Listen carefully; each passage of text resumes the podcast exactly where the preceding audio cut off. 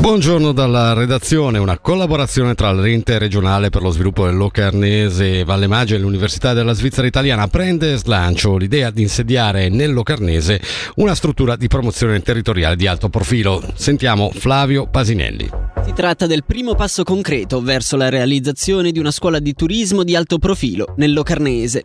In collaborazione con l'USI, l'ente regionale per lo sviluppo del Locarnese Valle Maggia ha infatti organizzato a novembre e dicembre un corso residenziale a Muralto di Event Management, condotto dal professor Robert Davidson, una delle autorità internazionali nel settore nell'ambito del Master in International Tourism.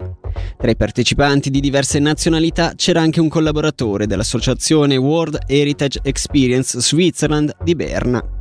Si tratta di fatto, come sottolinea l'ERSLVM in una nota, di un primo test salutato positivamente per saggiare il potenziale di questa formazione specializzata sul turismo degli eventi nel Locarnese, la cui sede futuro si auspica possa essere il Grand Hotel. Il primo corso svolto a fine 2023 ha rappresentato un'opportunità molto preziosa anche per il direttore del master, Lorenzo Cantoni, che auspica di svolgerne altre edizioni aperte anche agli operatori del territorio. I genitori residenti a Ginevra di un combattente in Siria nelle file dello Stato islamico dovranno comparire davanti al Tribunale Penale Federale di Bellinzona con l'accusa di aver sostenuto l'organizzazione terroristica. Lo indica oggi il Ministero Pubblico della Confederazione che ha promosso l'accusa contro una cittadina svizzero-spagnola di 59 anni e un cittadino svizzero di 69 anni. Gli imputati sono i genitori di un 29enne ora sotto custodia dei curdi in Siria contro il quale il Ministero pubblico della Confederazione conduce dal 2015 un procedimento penale per sospetto, sostegno e partecipazione a un gruppo criminale e violazione della legge federale che vieta Al-Qaeda e lo Stato islamico.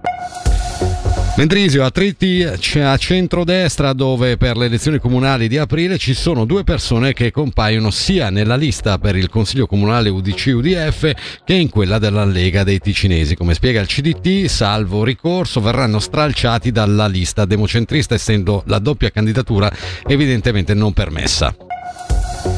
Evoluzione demografica. La popolazione di Locarno, dopo due anni di marcata crescita, mostra ora una sostanziale stabilità, è quanto comunica la città, spiegando che al 31 dicembre 2023 il totale degli abitanti ammontava a oltre eh, 16.000, 60 in meno dell'anno precedente. In una nota il sindaco Alan Scherer afferma che questo è un motivo di orgoglio. Il 47% della popolazione è ticinese con il 17% di confederati e il 35% di stranieri. Lugano dal 30, gennaio, dal 30, gennaio, entreranno in funzione due ulteriori processi digitalizzati. Si tratta della pratica relativa alla richiesta di occupazione dell'area pubblica per lavori di breve durata o traslochi e di quella per l'occupazione temporanea di parcheggi o aree di stazionamento. Il progetto di digitalizzazione delle pratiche di polizia è condotta in collaborazione con la divisione informatica della città e prevede un rilascio a tappe di nove processi digitali. I primi due sono stati introdotti lo scorso mese di novembre. Confine, due uomini, un 48enne italiano e un 33enne albanese, sono stati arrestati dagli agenti della squadra mobile di Como. Gli indagati sono stati sorpresi dalle forze dell'ordine a Figino Serenza in possesso di 3 kg 800 grammi di eroina, 990 grammi di cocaina, 15.000 euro in contanti, materiale per taglio, pesatura e confezionamento delle sostanze. La notizia Tio che sottolinea la decisiva collaborazione con la polizia cantonale. I due erano dediti a una fiorente e redditizia attività di fornitura di spacciatori al dettaglio localizzati in Svizzera. Circa 700-800 grammi di sostanza stupefacente veniva trasportata conf- oltre confine ogni settimana.